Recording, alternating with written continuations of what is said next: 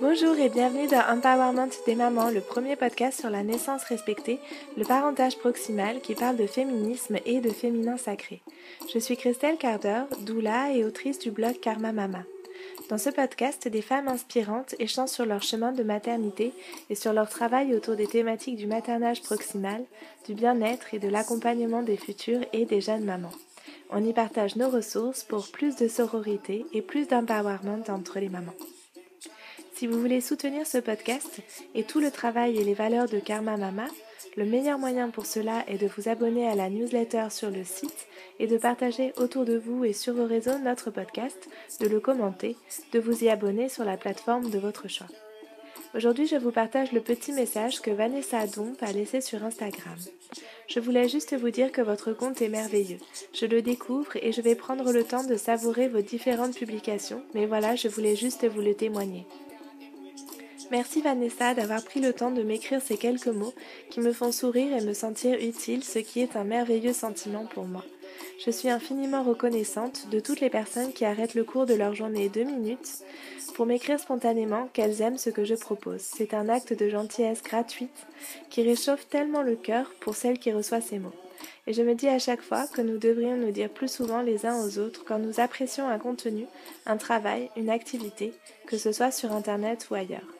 Parfois, juste recevoir Merci, j'aime ce que tu fais, ça me fait du bien, c'est un vrai cadeau à découvrir dans sa boîte mail. Alors, encore une fois, merci. Dans l'épisode de ce lundi, j'ai rencontré Elodie, maman de deux enfants, qui a développé une activité de coaching en ligne, Serenity Therapy, avec laquelle elle partage les outils de développement personnel qu'elle teste et emploie pour permettre aux personnes qu'elle accompagne de gagner en sérénité dans leur quotidien. Elodie revient avec nous sur son chemin de maternité, sur ses découvertes, ses avancées et aussi sur son long baby blues dont elle a compris une fois qu'elle en était sortie qu'elle avait en fait vécu une dépression postpartum. Je trouve son témoignage très touchant et j'espère que ce partage aidera d'autres jeunes mamans à se sentir moins seules dans ce qu'elles vivent et à trouver en elles la force de traverser cette étape et pourquoi pas à solliciter une aide extérieure si besoin. Un grand merci Elodie pour le temps que tu m'as consacré et pour avoir dévoilé au micro de ce podcast ta grande force et ta vulnérabilité en toute simplicité. J'espère que cet épisode vous plaira. Je vous souhaite une très belle écoute. C'est parti euh, merci déjà d'avoir accepté de, participer à, à, ce podcast, à cet épisode, de me consacrer du temps. Et euh, donc, je vais commencer par, euh, par te présenter un petit peu. Donc, tu es Elodie, tu es maman de deux enfants, un petit garçon et une petite fille. Euh, tu peux nous rappeler leurs âges? Je ne me rappelle pas exactement. Alors, mon garçon va avoir 4 ans en avril et, et, ma petite fille a eu un an au mois de décembre. D'accord.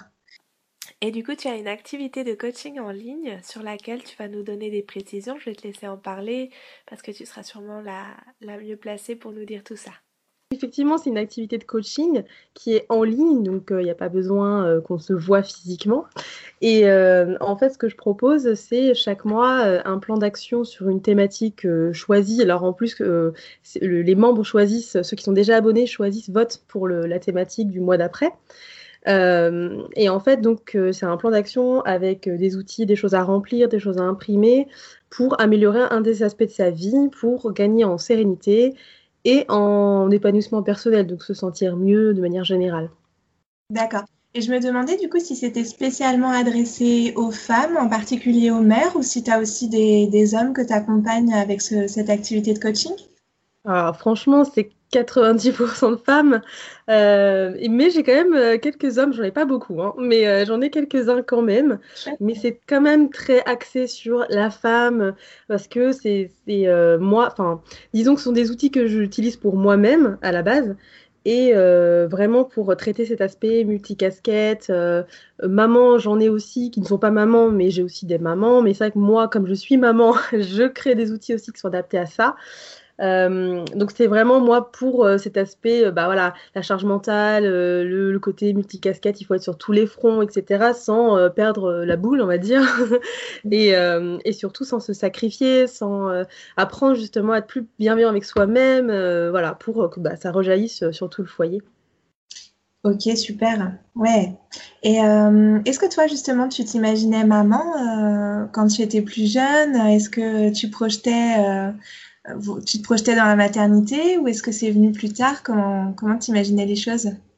Je pense que j'ai traversé plusieurs phases, mais globalement, honnêtement, je pensais pas que j'aurais des enfants.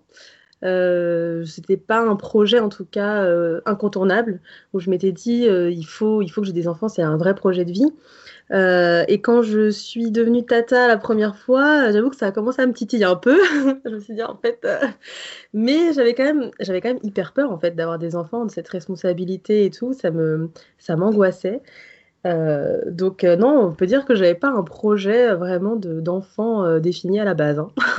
D'accord, et c'est euh, justement en voyant ta sœur vivre cette expérience, en étant avec tes, ton neveu ou ta nièce, que ça t'a un peu donné envie. Oui, bah ouais, c'est vrai qu'il y a eu bah, déjà un amour que je ne connaissais pas euh, pour, pour mon neveu, donc. Et euh, non, c'est vrai que ça, oui, c'est vrai que ça a titillé mon envie. Après, c'est vrai que le, la concrétisation, ça a été. moi, j'ai tombée enceinte par surprise, donc, donc comme ça, ça m'a. On va dire que le destin a choisi pour moi. Hein. ok. Et justement, cette grossesse, elle a modifié euh, ton activité, elle a eu un impact sur ce que tu fais aujourd'hui. Comment ça s'est construit en fait? Parce que j'ai l'impression que. Euh, est-ce que tu as, est as, toujours fait ça ou c'est un projet quand même qui se construit? J'imagine qu'il y a cinq ans en arrière, quand euh, tu n'avais pas encore d'enfant, justement, peut-être c'était le début de ta grossesse, tu n'étais pas forcément dans ce type d'activité. Comment ça s'est articulé ces deux, l'auto-entrepreneuriat ou en tout cas l'activité de coaching et le fait de devenir maman? Alors en fait, j'étais déjà euh, à mon compte, euh, mais dans un autre domaine. Je travaillais dans la, production de vidéos euh, pour Internet à l'époque. mais c'était, j'avais des associés, une petite société, mais c'était extrêmement, extrêmement stressant et épuisant. Et moi, j'arrivais un peu au bout de, de j'avais envie d'arrêter déjà depuis un petit moment, mais je continuais, je continuais. Et en fait, en tombant enceinte, je me suis dit, que c'était euh, le moment ou jamais euh, pour, euh, pour arrêter, pour changer de voie. En fait, j'ai trouvé vraiment la force dans cette grossesse que je me suis dit, je veux pas, bah, je veux pas que mon enfant, il... je veux pas rentrer le soir et que mon enfant il soit avec une maman qui est stressée, qui est pas bien, qui parce que là c'était devenu physique. Hein. J'avais des, mmh. c'était vraiment, enfin j'étais, j'étais sur un, sur la fin de toute façon j'ai fait un burn-out, donc j'étais vraiment au bout du bout. Euh, et donc, c'est vrai que la grossesse m'a permis de euh, oser sauter le pas. Parce qu'en fait, à l'époque, j'avais déjà mon blog, mais je faisais ça en loisir. Et euh, qui n'était pas en fait tout à fait articulé sur la sanité, hein, c'était plutôt lifestyle à l'époque. et en fait, donc voilà, de tomber enceinte, dès que j'ai pu partir en, congé maternité, en fait, je me suis dit, je n'y retourne plus, j'arrête et j'en profite pour passer à temps plein sur mon blog et essayer de vivre cette activité-là je trouve ça génial parce que souvent, c'est, euh, j'entends souvent en fait, euh, quand il y a des, grosses reconversions autour de la grossesse, j'entends souvent qu'en fait, c'est en fait pour euh, notre bébé qu'on porte, qu'on se dit, moi je, moi je pourrais encore supporter, même si on sait qu'en fait on peut plus, mais pour notre bébé, on se dit, ok, il faut vraiment que ça change pour prendre soin de lui, pour que lui soit bien, pour que, pour que je sois une bonne version de, de moi-même pour lui en fait. Oui, c'est vrai qu'on n'a pas. Euh, quand il s'agit de soi, en fait, on a tendance à se relayer au dernier plan, donc euh, ou à se dire je peux encore supporter, ou à se remettre en question nous sur nos capacités à encaisser, à toujours en faire plus, etc. En se disant mais c'est c'est pas c'est pas la situation qui est un problème, c'est moi qui n'arrive pas à gérer. Enfin, souvent en fait, on se rejette la faute sur soi euh, et, c'est vrai que bah, le fait d'avoir un petit être dont on va s'occuper, dont on va être responsable, ça nous donne finalement, bah, effectivement, c'est pour lui, on va trouver cette force, on va euh, prendre ce virage euh, positif, quoi. Oui, exactement. Et du coup, comment tu as vécu cette première grossesse? Il y a eu un temps d'acceptation peut-être ou tout de suite tu as été super, super heureuse euh, finalement de cette bonne surprise Comment ça s'est passé? Bah Alors en fait, honnêtement, quand je l'ai appris, euh, j'ai un peu paniqué parce que c'était pas, euh, enfin, dire qu'on n'avait même pas mis ça sur le tapis avec le papa, donc je me suis, savais même pas comment il allait réagir. Bon, ça faisait déjà quand même quelques années qu'on était ensemble, hein, il n'y avait pas de, voilà, mais quand même. Donc sur le coup, je me suis dit, je, voilà, je sais même pas si c'est une bonne nouvelle. Il y a eu quand même un temps d'acceptation. après, j'ai vécu une grossesse particulière parce que c'était très abstrait. J'avais beau, faire des échos, etc. Je n'arrivais pas euh, à concrétiser le truc dans ma tête, quoi.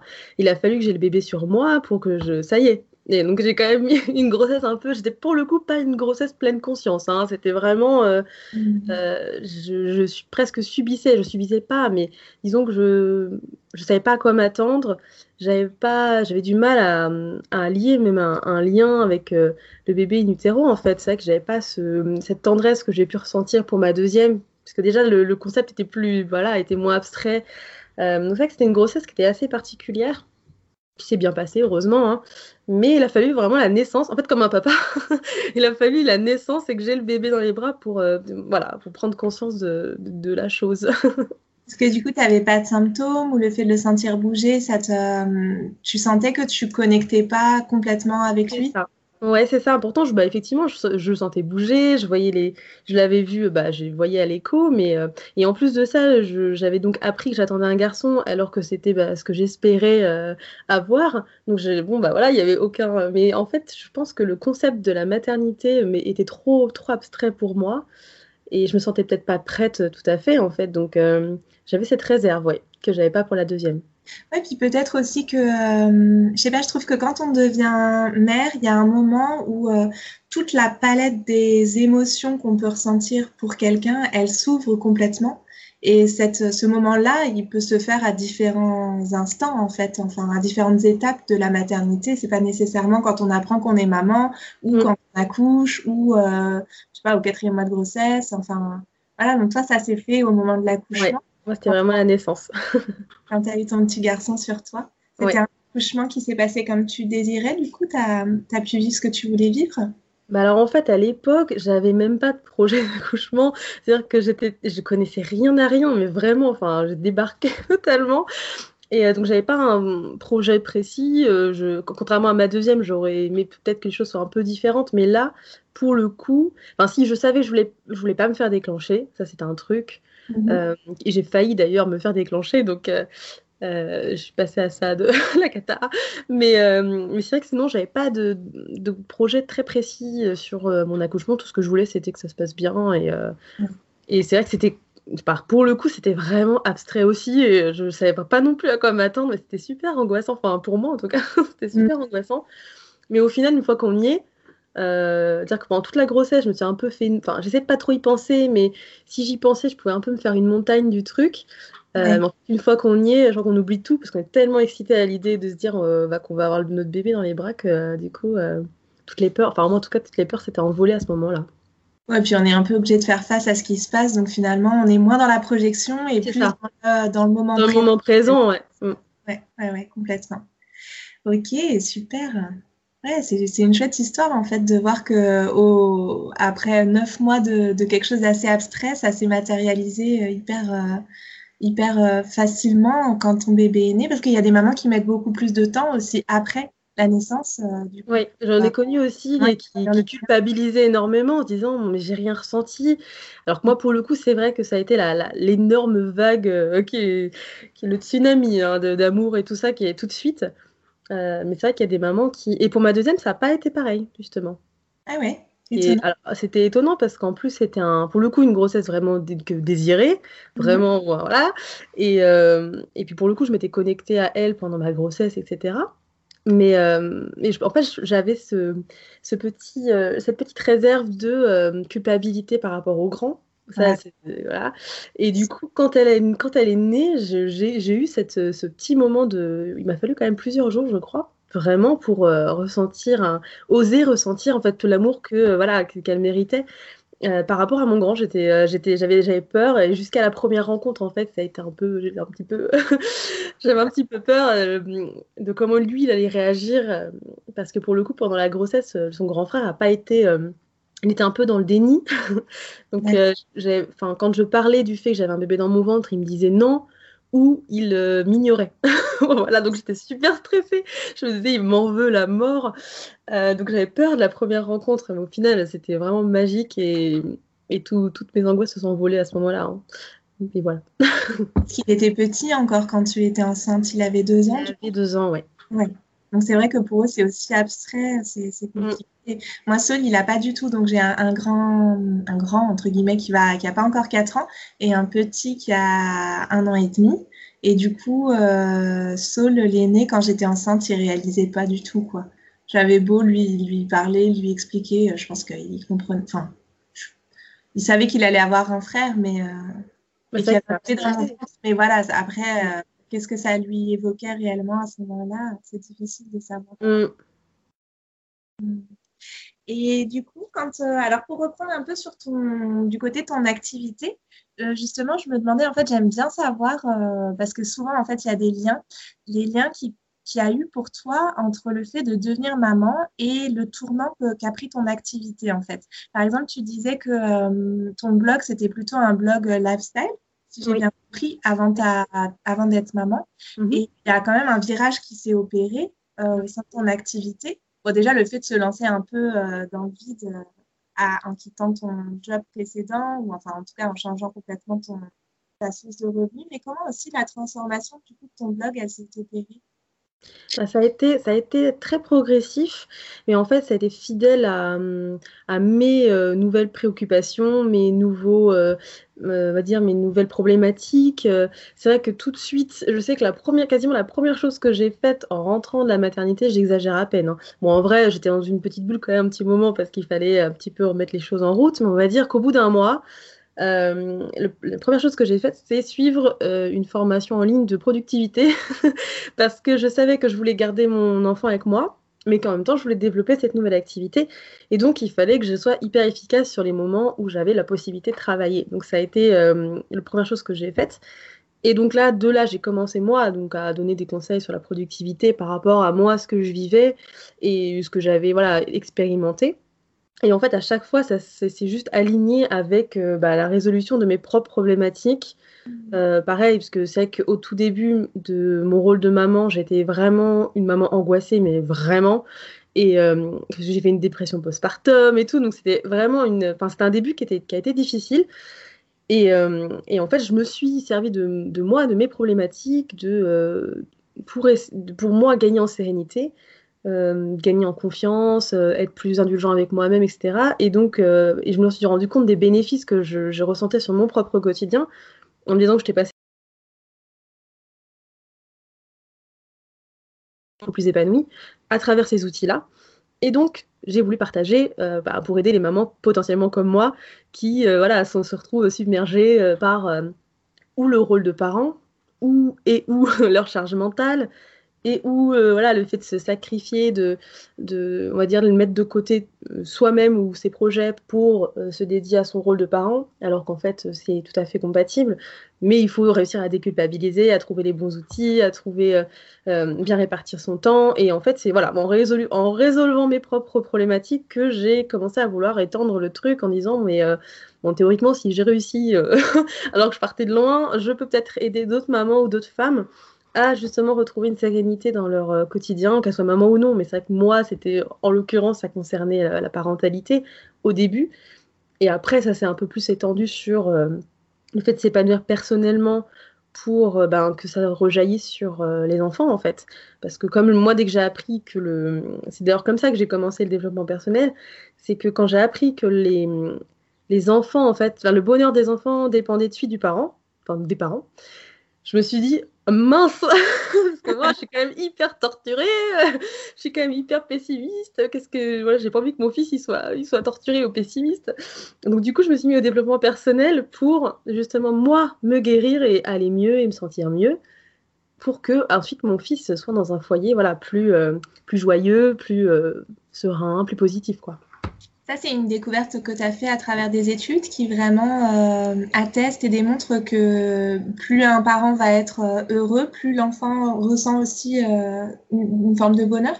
Je l'ai lu dans plusieurs livres en fait. Parce que j'ai, en fait, au début, je lisais pas trop trop pendant ma grossesse parce que j'avais eu des livres, mais ça me parlait pas trop parce que c'était pas concret en fait. Et je me suis mise à, à, lire, donc après la naissance de mon fils, je suis tombée sur des livres qui m'ont honnêtement, hein, qui m'ont fait peur, euh, je me suis dit, en fait, je suis pas du tout faite pour ça. Alors qu'en fait, c'était juste la méthode qui ne me convenait pas. Euh, par exemple, je sais, je saurais pas titrer le, livre en, question, mais je sais que dedans il y avait cette fameuse méthode de laisser pleurer pour faire dormir et tout. moi, je me dis mais je, je peux pas en fait. Donc je fais quoi?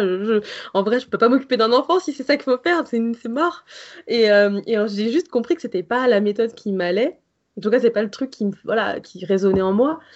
Et je suis tombée sur le livre, sur, en lisant un blog, je crois, je suis tombée sur un, le enfant. Et là, c'était le déclic. je me dis, ok, donc c'est pas moi le problème. c'est juste que j'avais pas la, enfin, le, voilà, la méthode ou l'approche. La, j'avais pas encore retrouvé l'approche qui me convenait. Et donc de là, j'ai commencé à beaucoup lire sur la parentalité positive, etc. Et donc j'ai eu des outils, des, des idées. Et bref, j'ai beaucoup, beaucoup lu sur le sujet, et c'est dans un des livres, je ne sais pas lequel, mais où j'ai vu cette histoire de euh, mm. relation entre le bonheur du parent et de l'enfant, et je me suis dit, bon, là, oui, il faut agir maintenant.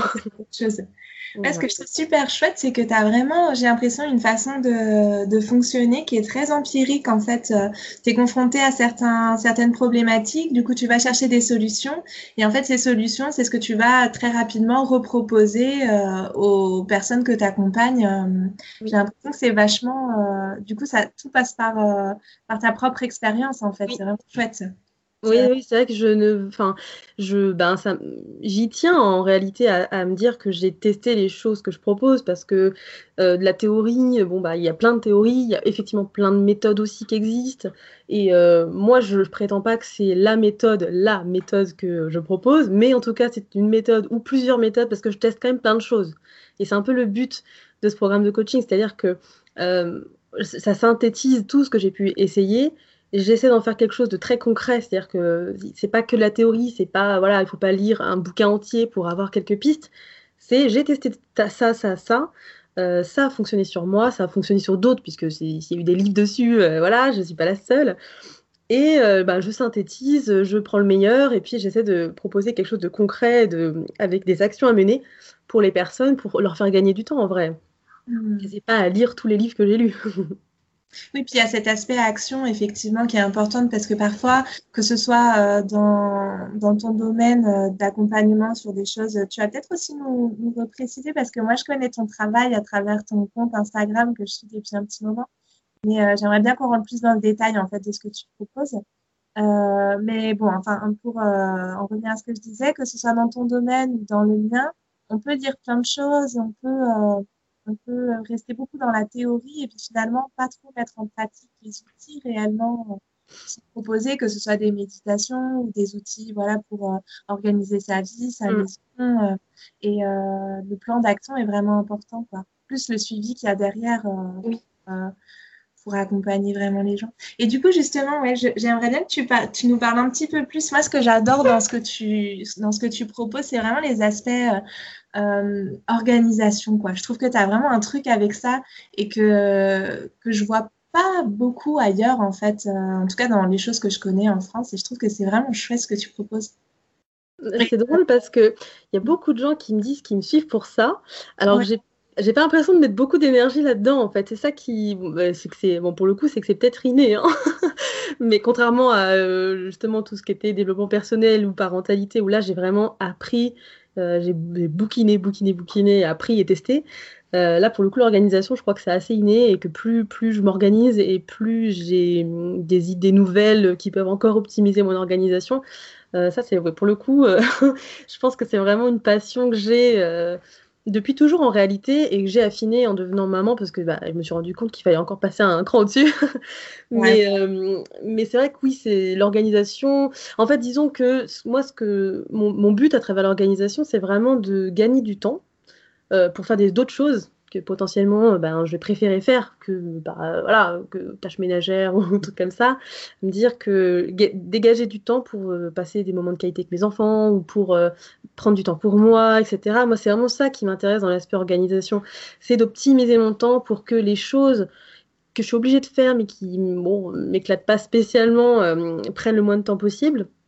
Ou bien soit organisées de façon euh, ben, c'est vrai que moi j'aime bien par exemple étaler sur plusieurs jours de la semaine les choses que j'aime pas trop faire parce que ça m'évite de, par exemple, de passer tout mon samedi à faire le ménage. Moi, je, le, enfin, je, passe une partie de mon samedi à faire du ménage, mais j'essaie d'étaler les tâches de ménagère toute la semaine pour pas avoir, voilà, passer tout mon samedi dessus.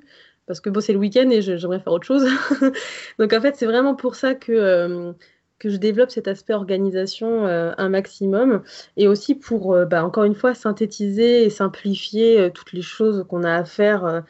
moi, c'est vrai que j'ai deux choses que j'utilise avec l'organisation. Donc, c'est optimiser mon temps pour passer plus de temps de qualité à faire autre chose, des choses qui me plaisent.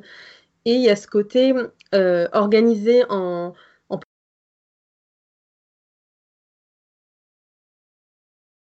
sans trop m'éparpiller, etc., pour bah, avancer et dans mes, dans, on va mes améliorations du quotidien et dans mes projets, etc.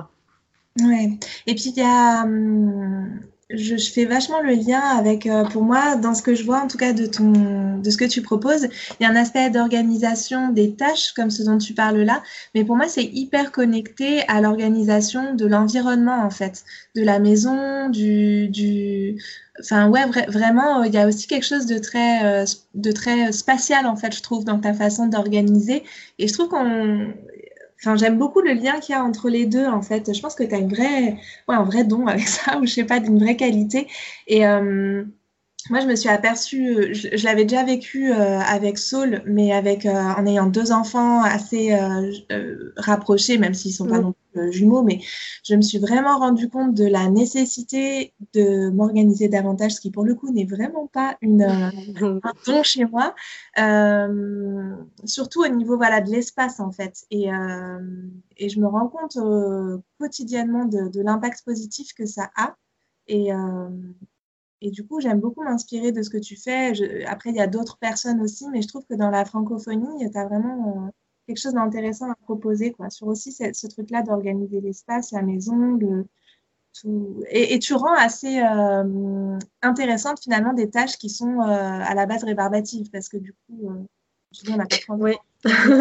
Oui, bah en fait, oui, c'est vrai que c'est bah, ça pareil. Hein, j'étais encore très euh, j'étais pas très, pas du tout même organisée dans ma maison, dans mes pièces. J'avais un intérieur qui était très encombré encore jusqu'à euh, les un an de mon fils, je dirais. Euh, donc j'ai commencé tard à, faire du tri, à, à réfléchir vraiment à, optimiser tout cet espace à la maison. Et, mais par contre, j'ai ressenti des bénéfices tout de suite et je me suis dit, mais il ne faut pas que j'arrête.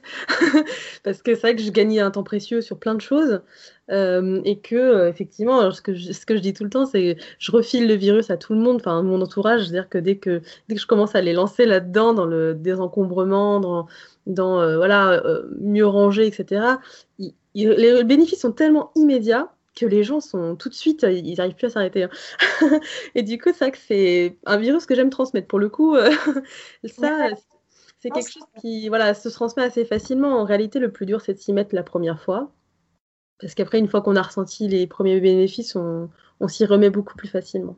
Hmm.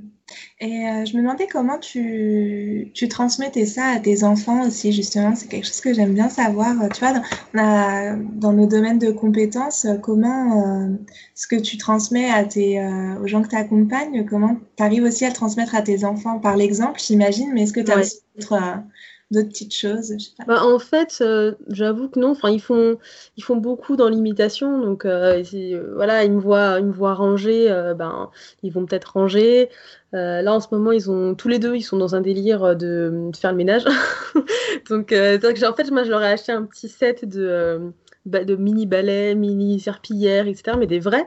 Et euh, je me sers même moi des trucs. Donc, euh, et en ce moment, c'est leur délire. Ils euh, prennent le, la parce que je suis tout le temps en train, évidemment. j'ai fait de la DME avec ma fille et tout, donc je suis toujours en train de ramasser les trucs qui y a par terre. Il y a de la nourriture partout. et donc je suis toujours en train de balayer après le, repas, etc. Et en fait, du coup, maintenant, ils m'aident parce qu'ils me voient me voient le faire et qui voit qu'aussi je suis contente de ben, qui m'aide, que, que j'apprécie le geste. Donc en mm. fait, en général, euh, en fait, je, les, je ne les incite pas à le faire, je le fais. Et euh, bon, parfois, je vais demander un coup de main, mais c'est évidemment facultatif. Par exemple, mon fils, en ce moment, il, il aime m'aider à lancer les lessives. Donc, euh, bah, du coup, je lui dis, je lui propose à chaque fois je fais une lessive, tu viens lancer le programme, et puis du coup, il est content. Euh, donc en fait, c'est surtout souligner quand euh, souligner les choses euh, quand je les trouve positives. En fait, me dire, tu vois là, j'apprécie parce que c'est rangé plus vite ou c'est propre plus vite. J'ai apprécié ton aide, voilà. Enfin, et c'est tout. Sinon, mais du coup, c'est ça se passe naturellement. En tout cas, je, je voilà, je force pas évidemment et mmh. j'incite mais très très légèrement et voilà. Et je suis pas, j'ai pas d'attente en fait. Donc c'est-à-dire que je vais proposer potentiellement. S'il me dit non, bah il me dit non. et voilà. Et sinon, c'est vraiment beaucoup dans l'imitation, je pense.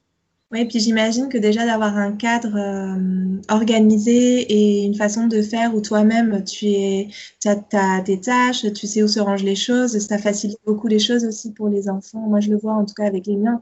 Dès qu'il y a quelque chose qui a vraiment une place, oui. on met euh, quotidiennement à sa place, ils vont beaucoup plus facilement eux-mêmes ranger, en fait, tout simplement. Surtout que eux aiment ça aussi, le, côté, euh, c'est ah rassurant, hein, euh, un objet à une place, etc. limite, s'il bouge, je me fais gronder, donc, donc effectivement, ça se, ouais. Ça que je trouve hyper intéressant, c'est que, enfin hyper intéressant, en tout cas que je trouve vraiment chouette, c'est que les enfants, ils sont ordonnés en fait. On a tendance à, penser qu'ils sont hyper, euh, enfin voilà, qu'ils mettent un bazar pas possible, c'est surtout parce qu'ils ont beaucoup de jouets, en fait, beaucoup de choses, d'objets, mais en fait, ils sont assez ordonnés. Oui. Euh, il y avait une autre chose que je me demandais, c'était du coup si tu as le sentiment que ta maternité a, à renforcer ta créativité ou ton envie d'entreprendre ou euh, tu vois je, me dis parfois que le fait de d'être enceinte alors du coup ça va être intéressant avec euh, avec la ce que tu as vécu euh, pour la grossesse de ton premier enfant. Mais souvent je, je, vois ça que les, les, femmes qui sont enceintes qui mettent au monde un enfant elles ont aussi un boost de leur créativité ou de leur envie de de, de changer les choses en fait tu vois ce que je veux dire? Oui, bah, en fait j'en ai rencontré énormément moi des mamans qui sont devenues entrepreneurs euh, pendant soit pendant leur congé maternité, soit euh, voilà pendant la naissance après la naissance de leur enfant. Euh, je pense que c'est un vrai boost de toute manière, c'est-à-dire que de, de créativité, de, d'être même de courage, de, de force. C'est un vrai boost de tout de devenir maman. C'est ça déploie nos capacités, notre, envie de faire, d'aller encore plus loin, euh, enfin, moi, en tout cas, c'est ce que j'ai ressenti. J'ai eu envie de me, dépasser encore plus qu'avant.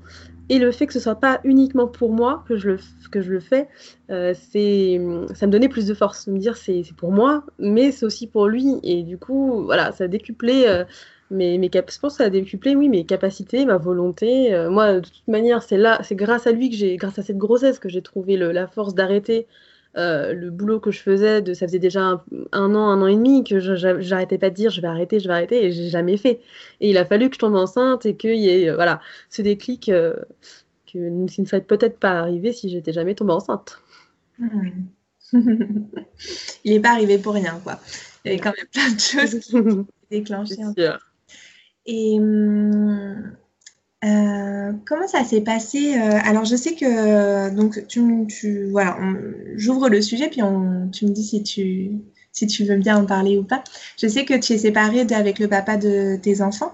Je me demandais euh, au niveau de tous ces aspects de parentalité où tu as eu l'impression de trouver en gros une forme de parentalité, si je résume, qui t'allait bien, dans laquelle tu étais reconnue. Est-ce que ça a été la même chose pour euh, le père de tes enfants? Comment ça se fait Comment ça s'est fait euh, euh, quand vous étiez encore en couple, mais aussi aujourd'hui finalement, parce que ça continue cette, ce partenariat en fait entre oui. les enfants.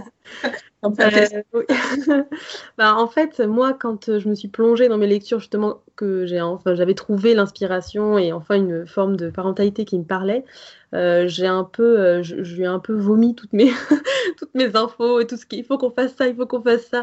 Euh, je l'ai un peu oppressé, j'avoue. lui, il n'avait pas de, il n'avait pas de, de projet particulier au niveau de l'éducation.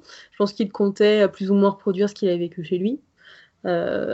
Et en fait, moi, je suis arrivée en disant non, mais il y a ça, il y a ça. Et en fait, c'est ce qui était, ce qui était bien avec ce, son, leur père, c'est qu'il est très factuel et très euh, voilà si tu me si j'ai quelque chose qui me démontre que c'est bon ou que que c'est bon pour l'enfant etc euh, il sera il sera pas contre après ça demandait évidemment des ajustements des choses parce qu'il y a des choses que même pas même la plupart pour moi n'étaient pas nécessairement naturelles puisque moi j'ai une, une éducation complètement opposée en fait donc euh, euh, c'était pas naturel, il a fallu travailler, il, faut encore que je travaille euh, bah, sur euh, certains aspects.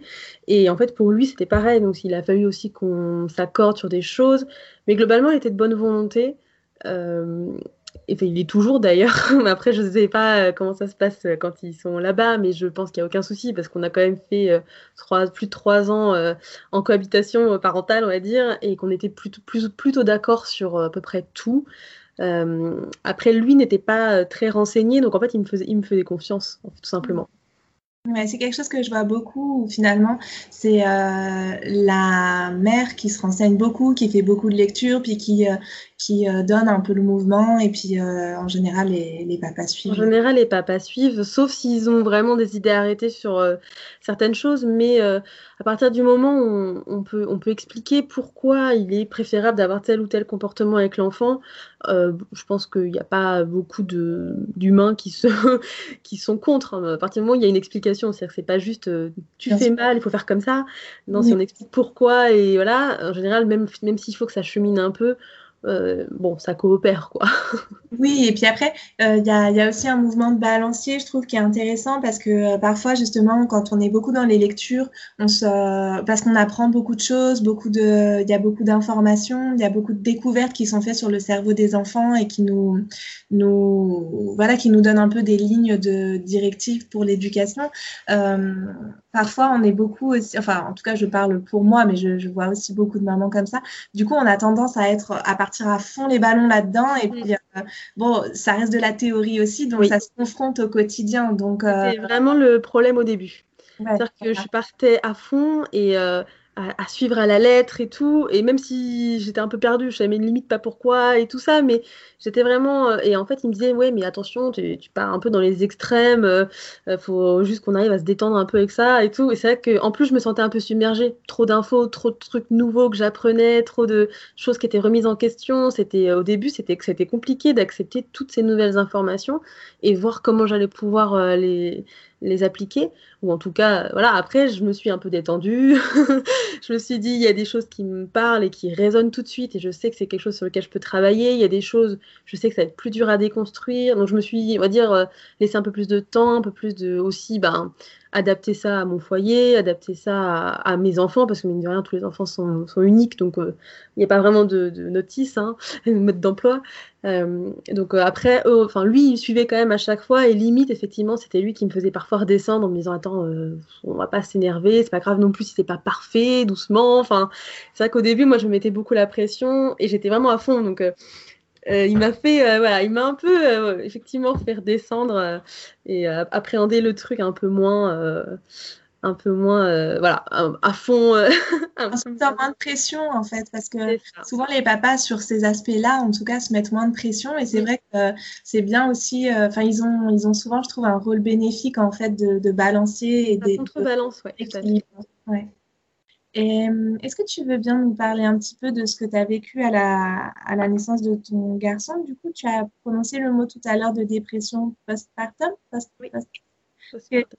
Ce qui s'est passé du coup pour toi, comment tu as traversé ça, comment tu en es sorti, si tu veux nous en parler un peu. En fait, euh, je ne savais pas que tu étais passée par euh, cette expérience-là et je sais que ça peut toucher beaucoup de mamans. Donc je me dis peut-être s'il y en a qui écoutent ce qu'on oui, bah en fait, c'est un peu bizarre, mais comme j'ai toujours été un peu, euh, dire que je suis hypersensible, voilà. Donc je me faisais très très souvent assaillir par mes émotions négatives, donc j'étais très souvent dans, dans, le pessimisme, etc. De base, c'était ça faisait partie de ma personnalité. Maintenant, je le suis beaucoup moins parce que j'ai beaucoup travaillé sur moi. Et euh, donc quand mon fils est né, euh, ça a été, en fait, le retour à la maison a été, euh, ça a été un déluge de larmes et de euh, j'y arriverai jamais, etc. Bon, je me suis dit, c'est la chute d'hormones, c'est pas grave, ça va passer. et en fait, j'ai cru que j'étais en baby blues, mais pendant des mois et des mois. Et après, j'ai appris que ne pouvait pas être en baby blues pendant des mois et des mois. Et que c'était, du coup, c'est là que ça s'était finalement transformé en, en, en dépression postpartum. Et effectivement, c'était mon quotidien. C'était pas mal les montagnes russes, mais euh, dans la même journée, on va dire, euh, j'étais capable donc, de, ressentir une reconnaissance de fou, d'être maman, de ce bébé, etc. Et en même temps, j'avais la chute qui faisait que je me disais, mais je suis pas capable. Je suis pas capable dans ce rôle, je suis pas capable de, de, euh, m'en occuper correctement, je saurais, je saurais jamais le guider comme il faut. Et je me disais hein, que, en plus, comme c'était une grossesse surprise, je me disais que c'était euh, voilà, peut-être que j'aurais jamais dû euh, garder ce bébé. Enfin, c'était horrible. Hein. J'avais des pensées, euh, mais noires, noires à longueur de journée. Et moi, je pensais que c'était un baby blues. Et c'est vraiment, c'est quand j'en suis sortie que j'ai compris qu'en fait, j'avais traversé une dépression postpartum. Parce que voilà, j'ai appris que baby blues, ça ne durait pas aussi longtemps. Ça a duré, euh, là, moi, ça a duré six mois, je pense. Mm. Euh, au moins. et euh, avec voilà, des phases vraiment de haut et de bas, de je suis vraiment la plus heureuse d'être maman, à j'aurais jamais dû avoir d'enfant, c'est affreux. Et, et, et souvent l'envie de me dire mais est-ce que est-ce que je ferais pas mieux de souvent je en fait je pensais à partir et le laisser avec le avec son père en disant de toute façon lui s'en occupe bien et moi je je serai jamais je serai jamais à la hauteur et donc, c'était voilà, de, quasiment tous les jours des, des, pensées comme ça, très très noires. Et, euh, et en fait, j'ai pas eu de vrai. Euh, enfin, je pourrais pas dire quand j'en suis sortie vraiment, parce que je pense que ça a été quand même progressif.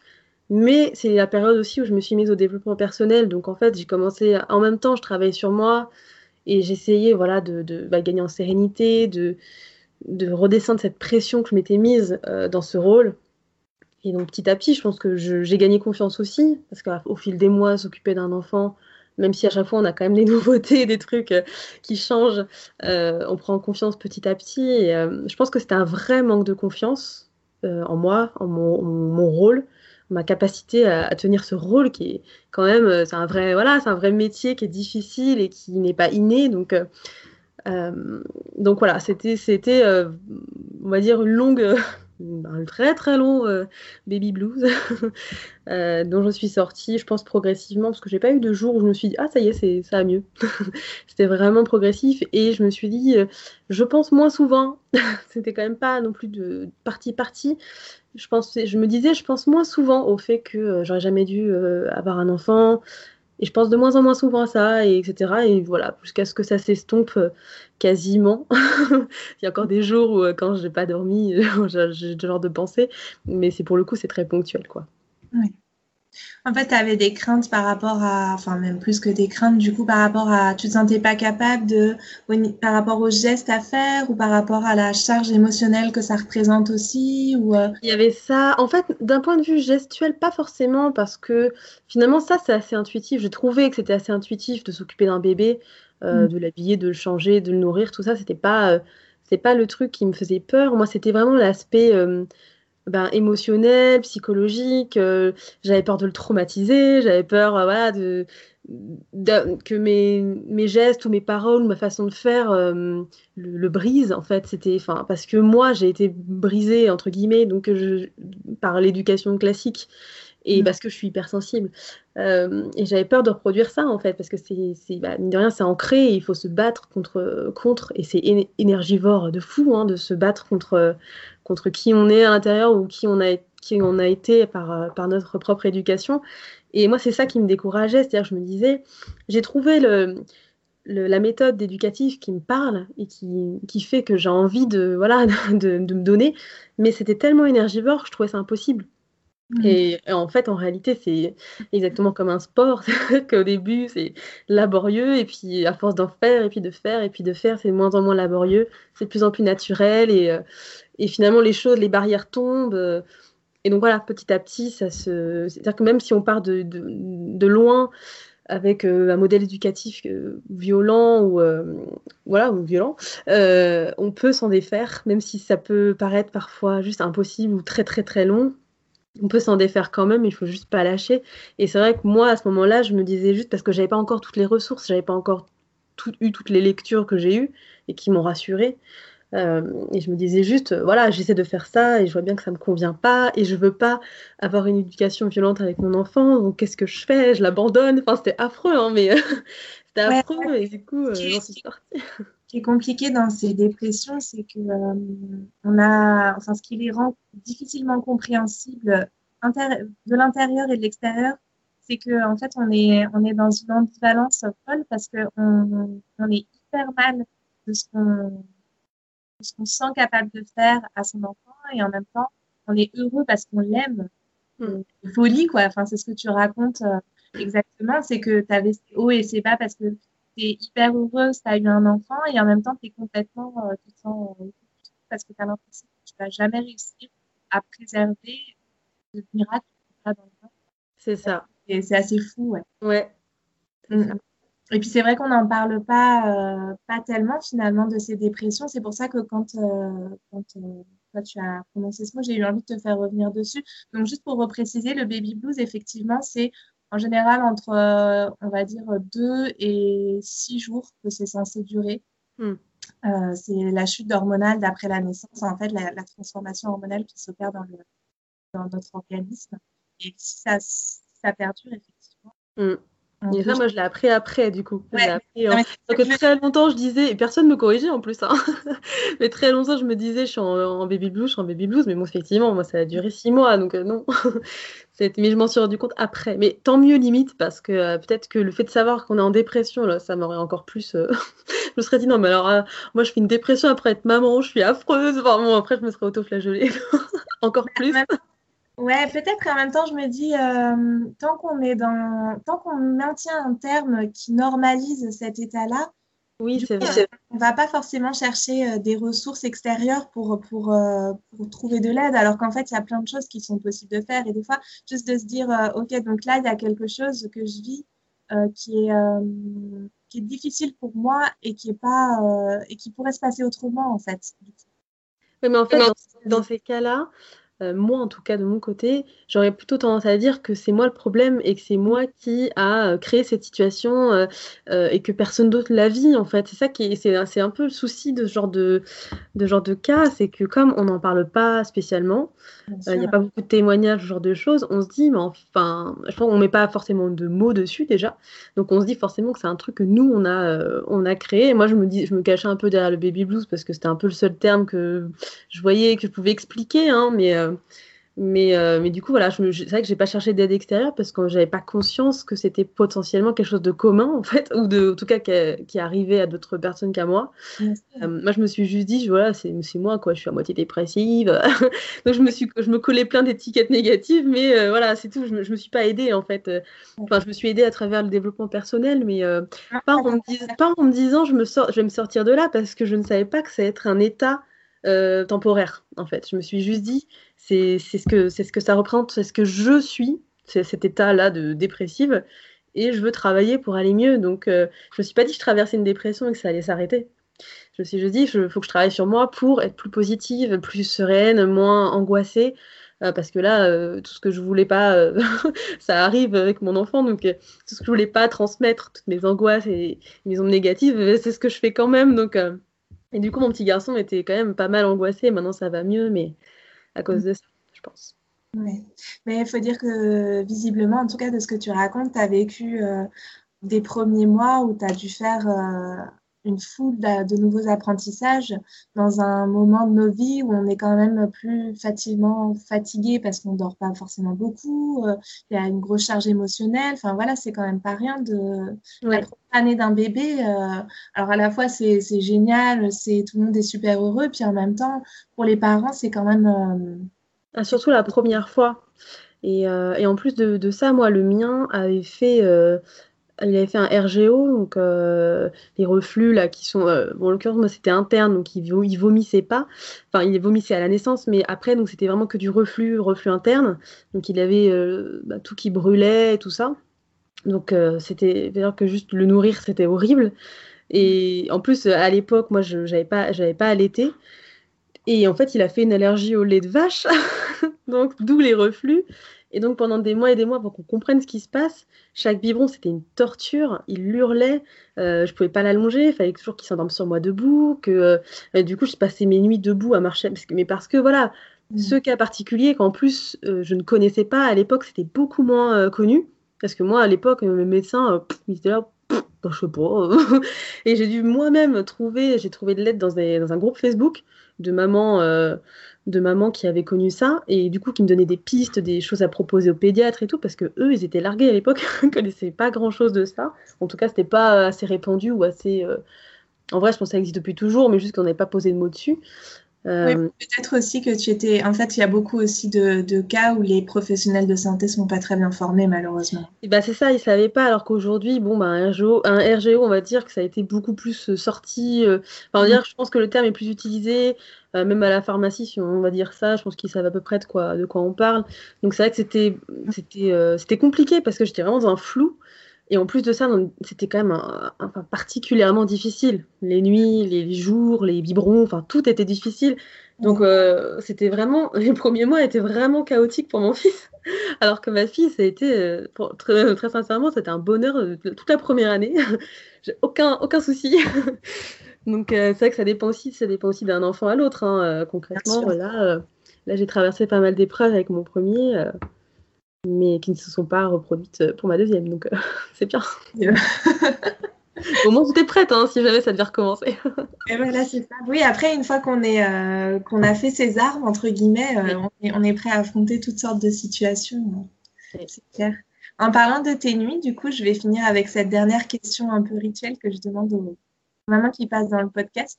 Alors, comment se passent tes nuits Alors, en fait, euh, ça a été très très différent pour mes deux.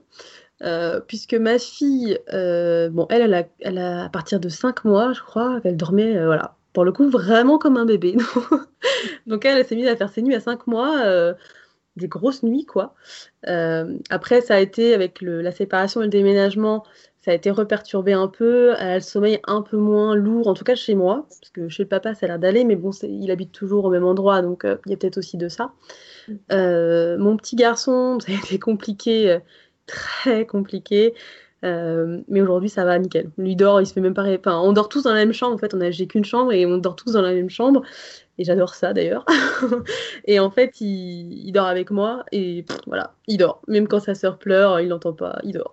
Donc, euh, lui maintenant, c'est bon. Ça a été un peu dur au début, mais euh, maintenant, c'est bon. Ouais. Il y a des enfants qui sont impressionnants par la, qualité de leur sommeil, c'est fou quoi. Moi, pour la petite anecdote, euh, j'ai accouché à la maison les deux fois et du coup, la ah. deuxième fois, Saul était en train de dormir en fait, il s'est pas réveillé du. Ah, comme ma sœur. Ma sœur aussi, elle a accouché à domicile et elle avait ses deux grands qui dormaient et, bah, ils ont dormi. Hein. Et en fait, le lendemain matin, ils un bébé. C'était génial, j'adore. ouais, c'était une belle expérience. Eh bien, écoute, je te remercie beaucoup pour ce temps que tu m'as consacré, pour tout ce que tu as partagé euh, avec moi et avec les auditrices du coup, qui vont écouter le podcast. Merci aussi pour tout ce que tu fais parce que je trouve ça très chouette quand on voit ce par quoi tu es passé et la façon dont tu construis ton activité. Euh, je trouve que c'est vraiment très inspirant. Donc, merci. merci. et puis, je vais couper l'enregistrement. Voilà, cet épisode touche à sa fin. Si vous voulez en savoir plus sur Karma Mama, on se donne rendez-vous sur le site karma-mama.com où vous pourrez découvrir toutes les ressources gratuites que je partage, l'accompagnement en ligne ainsi que mes méditations prénatales. N'oubliez pas de vous abonner au podcast avant de partir si l'épisode vous a plu et je vous dis à très vite sur les réseaux sociaux. Prenez bien soin de vous.